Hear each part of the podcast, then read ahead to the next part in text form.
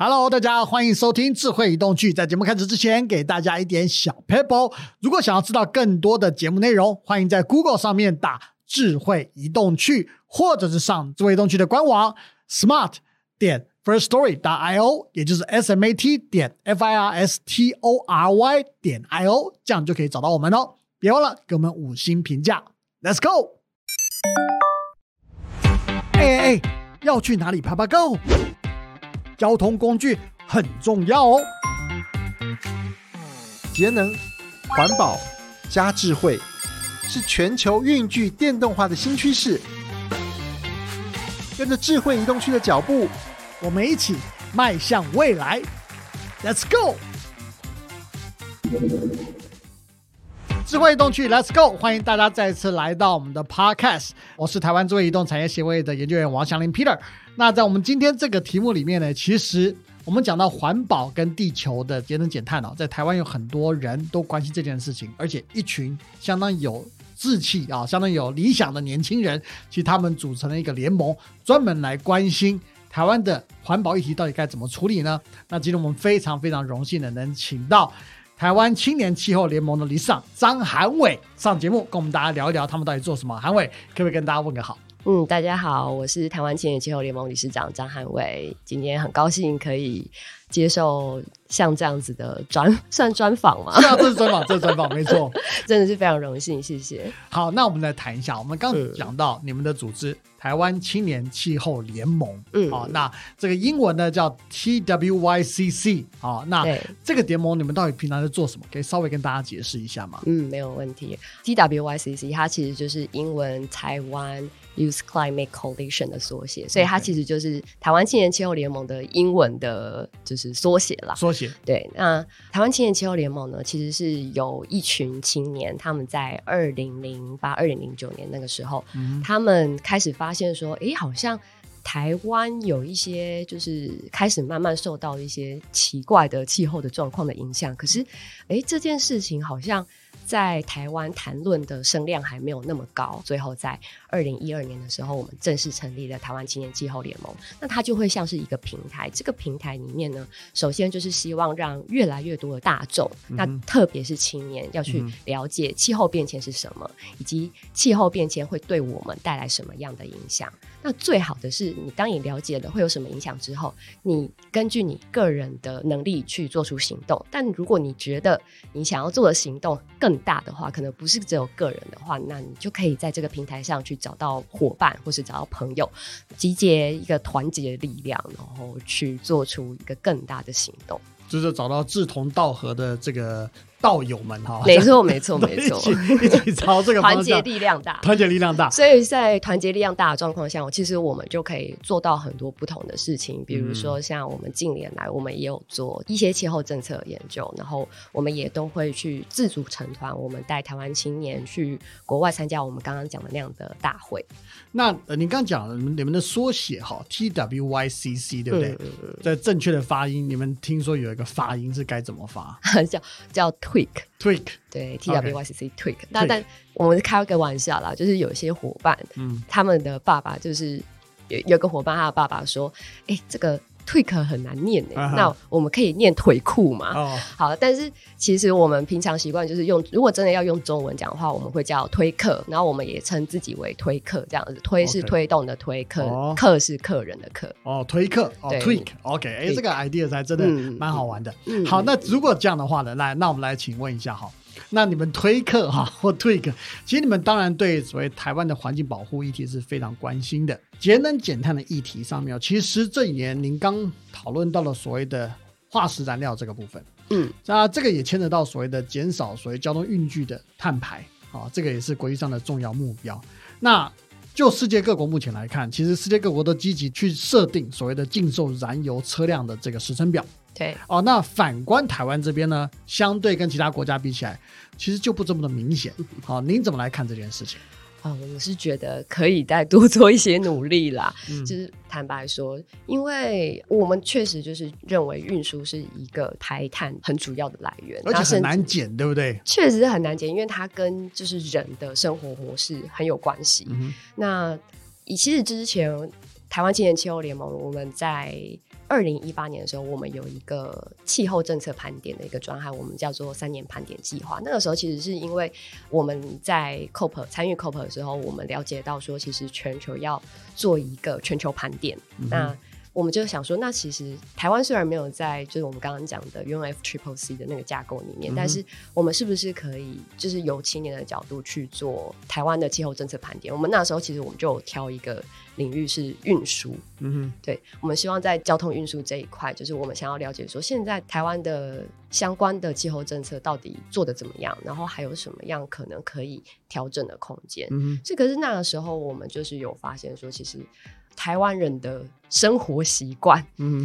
如果没有改变的话，或者是观念没有改变的话，那其实就算政府想要推行政策，就某方面以现在的一些可能社会情势来讲，嗯，他可能也会很怕，比如说他会失去选票、失去民心等等的。嗯所以我觉得，就台湾青年气候联盟，我们这边当然会觉得说，哎，在政策部分，我们真的走的比较慢，我们希望可以快一点。但就某方面来说，像因为我们是一个。算是倡议团体了，我们也会很希望说，其实有应该要有更多民众由下而上去跟政府说，你就把政策定出来啊，不要怕我们听你，因为我们觉得这个很重要。还有，我们也那个时候也有去询问过学生，因为我们是青年观点，我们想知道说，为什么对学生来说，你会选择燃油的机车而不是电动机车呢？他们的说法通常都是因为当时啦，当时因为这个是二零一八年，当时就说，那因为比较贵啊，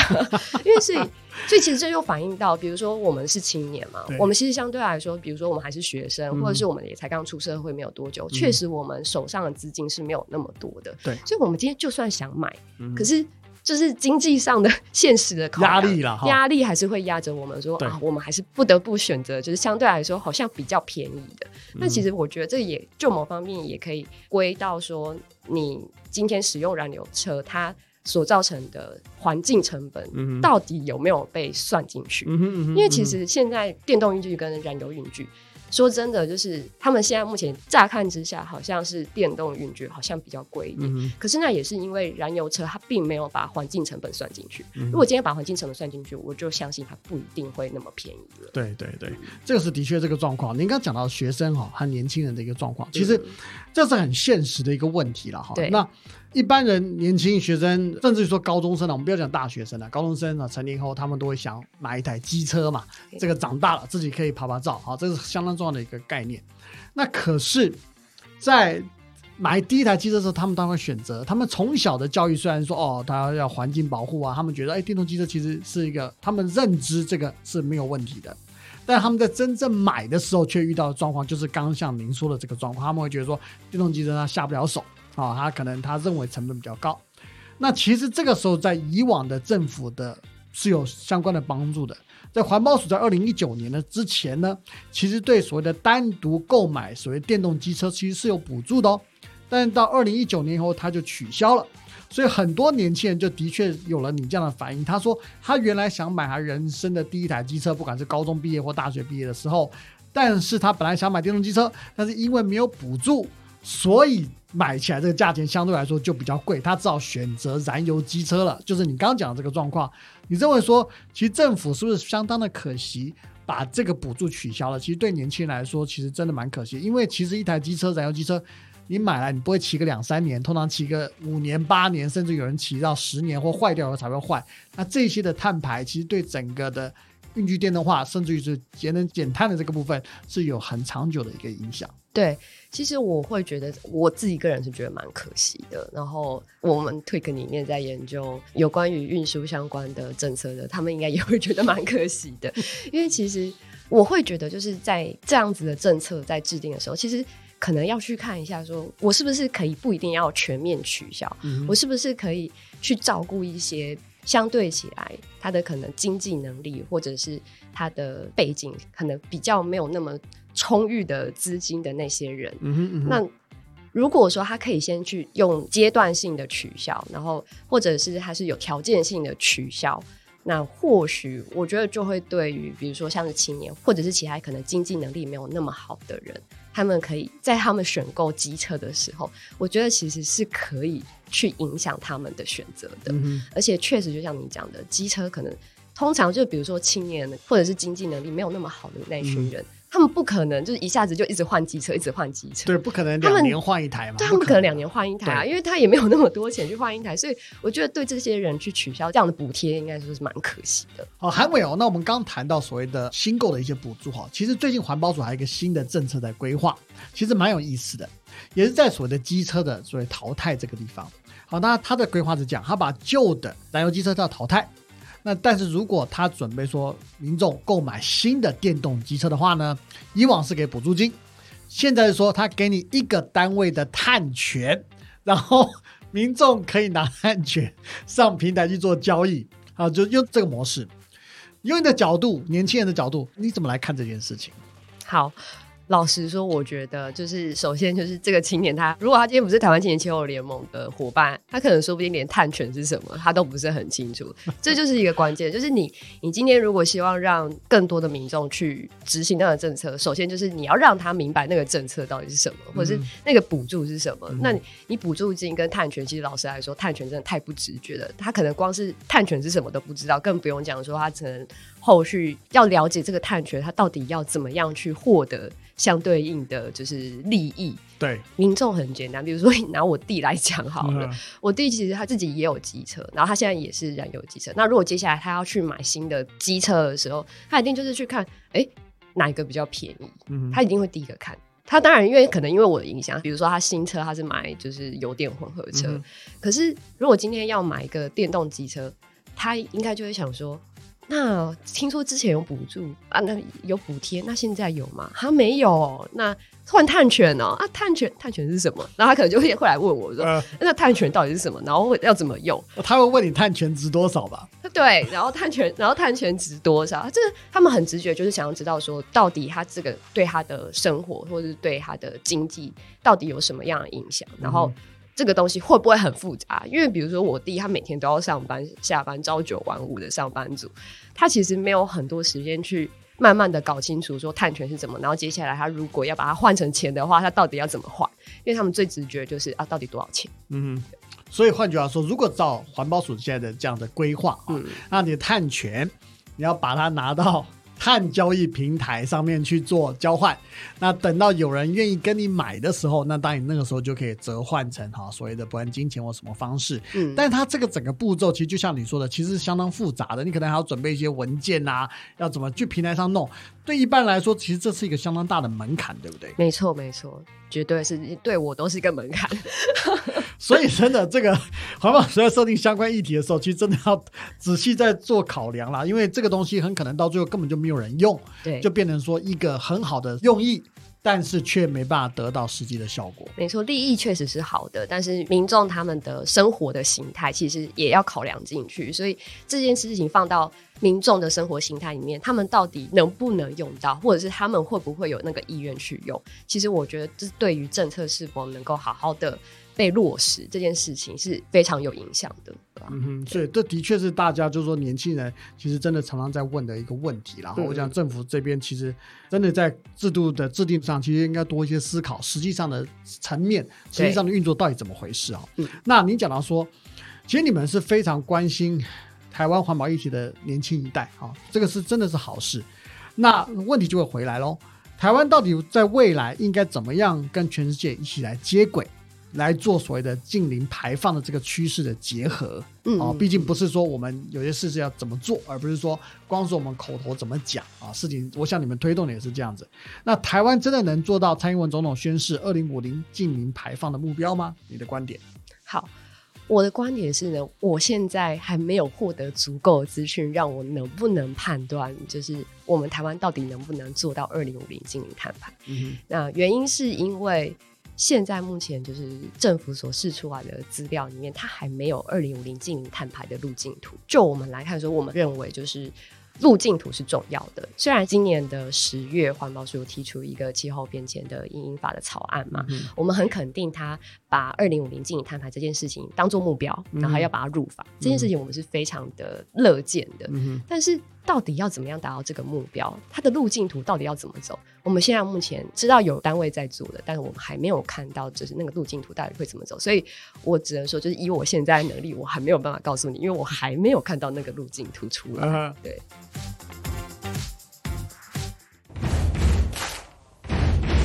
好，我们现在来到我们现在第二阶段直球对决的单元，在这个单元里面呢，我们会把一些我们从网络上一些网友啊，还有一些一般民众对相关议题的一些看法，我们来请教韩伟理事长，好不好？那直球对决，你准备好了吗？好了，好了，好，准备打击。好，那这个投出的第一球哈，就是说台湾政府的近年来这个绿能建设的进度哈，有人认为它是严重落后的。那他们说，哎，这样怎么能做到节能减碳的目标啊？嗯，其实我觉得这个问题问的其实蛮好的，应该也是很多人心中的疑问。那就我们的观察，我们会觉得说，其实确实是落后的，落后这件事情是事实。因为我们本来政府就是有定一个目标，然后现在目前也确实还没有达到目标，真确实是落后。然后，但是会不会讲它严重落后？这个我倒不会讲到它是到严重这个程度，因为其实现在目前虽然绿能或者再生能源，或者要讲它再生能源可以，就是占我们整个能源比，它确实还是有一小段落差，但是。最近政府它其实还是有尽力的去开发，比如说像是太阳能跟风能等等的可以建设的场域，然后甚至像比如说我最近有去参加那个智慧能源周，然后在那个里面我们已经可以观察到有非常多的太阳能的厂商以及风能的厂商，他们其实已经都在蓬勃在成长中，他们现在是刚开始啊，所以我倒觉得虽然现在是落后的状况，但是。如果这些再生能源的厂商他们能够顺利的在台湾被扶植起来的话，还是有机会达到节能减碳的目标。但我们在讲就是所谓的能源目标的时候，我会希望大家记得一件事情，就是不是只有再生能源，节能跟储能也是非常重要的事情。所以。就我自己的观察，我会觉得台湾有很多的能源其实是相对起来讲，就是有点浪费了，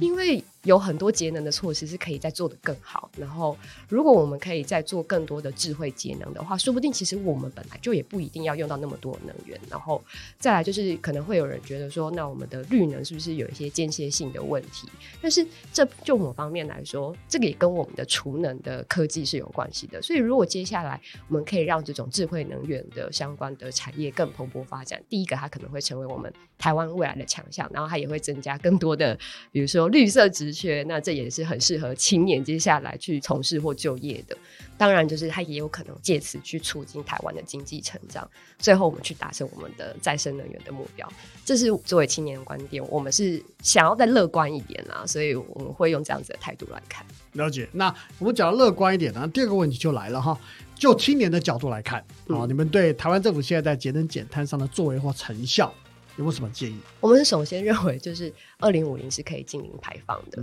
那关于这一点，就是希望路径图可以赶快出来。如果路径图出来的时候，其实我觉得各个不管是公民或是产业，然后或者是各式各样的利害关系人，他们就比较有一个路径可循。因为你其实把目标定出来了，然后也告诉我们目标。可能要怎么样去达成的时候，大家就可以有更具体的作为去做。那甚至说，我们也可以有更多的民众，他会知道这件事情，然后他也开始思考说，我们要怎么样来帮忙这件事。就很像说，你今天你要走到一个地方，虽然说你可能找不到那个最直的路，或是最快的路，但是你至少要让我知道有一个，比如说踪迹到底会怎么样过去，我们才知道方向要怎么走。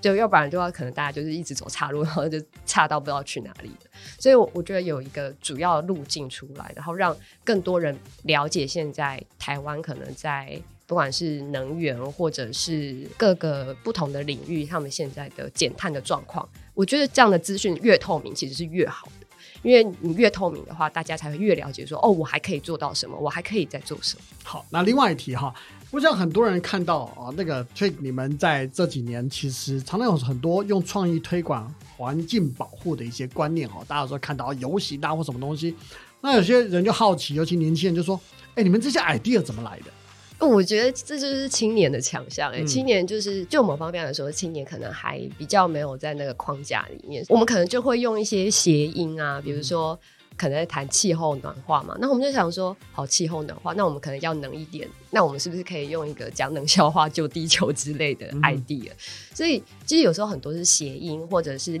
透过联想去想到的。比如说我们第一次的气候游行，但那个时候其实我们是想要告诉大家说，如果我们再没有行动的话，其实台北有很多地方啊，可能未来会面临海平面上升的问题。那这样子的话，其实有很多地方可能到时候就是在水底下。嗯我们就想说，那如果说台北在水底下的话，那我们要怎么样来让大家更具体的看到这件事情？就是我们可以怎么样去表现这件事？所以我们当时设定的方式就是潜水，就是我们就呼吁大家说，哎，游行的时候你可以带蛙镜啊，就想象你在潜水的时候你会带什么装备，因为你接下来在游行的地方，它未来都在水底下，你就先做好准备嘛，先调试。所以就是有人会带蛙镜，有人穿潜水装。那不过刚好还蛮有趣的，那天下大雨，所以就哎、诶这个穿潜水衣的还不错，因为潜水衣就也是蛮防水的这样子。好，我们来到最后一个单元，快问快答。在这个单元里面呢，我们用很短的问题跟答案哈，希望那个韩伟理事长能够揪出他心中到底想什么哈，以及今天讲的一些重点，看他能不能自己复习一下。韩伟理事长准备好了吗？好，好，来，第一个哈，干旱跟暴雨哪一个比较严重？都很严重，这样。但是如果要我选的话，就是以最近发生的事情，我可能会先选干旱。原因是因为我老家是在台中，嗯哼，那台中其实在今年五月的时候面临的算是五十年来最大的一次干旱。所以我从我自己的生活角度出发啦，但是我觉得这两个其实都很严重。当时是五月干旱的时候，公五停二，就是你有五天用水，但是你就会停两天嘛，这样轮流一直轮流的限水。所以像这样子的限水，其实对当时我爸妈的生活的影响就还蛮大的。嗯对他们，可是他们也好像就是慢慢的也去发展一个模式去习惯。可是不管怎么讲，就是不管是对民生或者是对产业，其实都是不方便的。尤其是像那个时候，台积电不是在告急嘛？嗯 因为我自己之前待过科技业，所以我也知道说，哦，对，确实对于像半导体制成这样子的缺水的问题，是真的会影响到它的产出的。那这件事情也是告诉我们，就是大家应该要更做好调试。OK，好，那第二个地方哈，燃油机车跟电动机车，你会怎么选择？电动机车这个就不用想，为什么？为什么？因为其实现在燃油，我们必须说化石燃料，现在都已经被多方证实，它就是造成温室气体的一个原因之一，而且是最主要原因。虽然说现在台湾有一些能源，它可能还是是化石燃料而生的，可是接下来也会有越来越多的能源是再生能源，所以。现在先选电动机车，因为你的机车也不是用一下就没了，所以你现在先准备好嘛，你之后一定用得上。对，了解。好，那下一个问题哈，气候正义跟气候教育，你觉得怎么选择？这 对我来说也是手心手背都是肉。好，我先说，就是对我来讲的话，我在看这两个选项的话，就是气候正义里面其实包含了气候教育。尤其是因为像台湾青年气候联盟，我们之前在二零一九年的时候，我们开始会培育一些志工的讲师，然后甚至后来跟欧莱德美法相关的一个企业，他们也很在意就是温室气体，他们甚至有发展碳中和的品牌，所以我们那时候就选择跟他合作，因为他们也很关心气候教育这件事情。那我们就进到学校，可能跟国校的老师一起合作教案，然后甚至让我们的伙伴他站上讲台，然后去跟国小的学生去讲述，就是气候变迁可能会对他们带来的影响。那我们为什么要做这件事情？原因就是因为我们发现，如果下一代没有了解气候变迁对他们带来的影响，其实不公平的。接下来他们有更长的时间，甚至比我们现在青年，他们有更长的时间需要去面对气候变迁所带来的影响。所以，如果他们都不知道的话，对他们来说就是不公平啊。所以，气候教育会是气候正义里面一个很必须的手段，就是你要让大家都知道，不然的话，你没有办法达成气候正义这件事情。好，那再一题哈，那台湾年轻人应该怎么样来投入防止气候变迁的这个努力？当然，就是可能如果要工商的话，我就说欢迎先来参加台湾青年气候联盟。对，就是只要你先跨出一步，其实我自己会觉得哈，就是如何投入努力这件事情，首先从了解开始。你一定要先自己去了解到底气候变迁是什么，以及它对你的生活带来什么影响，然后你再去选择一个你有兴趣改善或是你的能力可以改善的事情。因为就我知道，像比如说台湾青年气候联盟的伙伴，他们是来自不同的领域。我们以科系来说好的，文组、商科、工程、理科全部都有。地理啊什么的，真的就是包罗万象。有些人可能会想象说，哎、你们的志工是不是都是大七夕的？我说嗯不是，不是，不是，就是只要你有心，然后你愿意关心气候变迁，然后甚至你在就业工作上，或是你回到家里，你先了解气候变迁，然后再去跟你身边的人去讲说，这是气候变迁可能会带来影响。然后像如果更进阶的话，比如说我们有一些伙伴，他是在产业里面就业，然后他可能就是做像现在有一些企业里面会有 CSR 专员，或者是越来越多是 ESG 专员，那这样子的就是所谓的偏永续的专业，然后他其实就是带动那个企业里面他去做更多永续相关的事情，所以。像这样子的发展都是很好的，但是我觉得回到后来还是会说，就是看你自己真的最喜欢的事情是什么，然后你再看怎么样用你这个你最喜欢的事情，或是你做的最顺手的事情去推广、减缓，或是调试，或者是能力建构，或者是科技等等的，这是其实有非常多地方都是可以发挥的。好，我们今天非常谢谢这个台湾青年气候联盟的理事长张涵伟来跟我们大家做很多深入的讨论呢。这集的讨论里面，其实谈到很多东西，主要呢。我们从不同的观点，尤其从台湾年轻一代的观点来看，全世界该怎么样推动所谓净零排放？台湾到底该怎么样进一步的继续往下做？甚至于在运具电动化这边，我想我们年轻人的一些建议，其实非常非常的有含金量，而且也非常重要，其实是大家应该去认真考虑的一个他们的观点。我们今天谢谢韩伟，谢谢谢谢，希望下次有机会再来，没问题，谢谢你们。好，我们下次再见，大家拜拜，拜拜。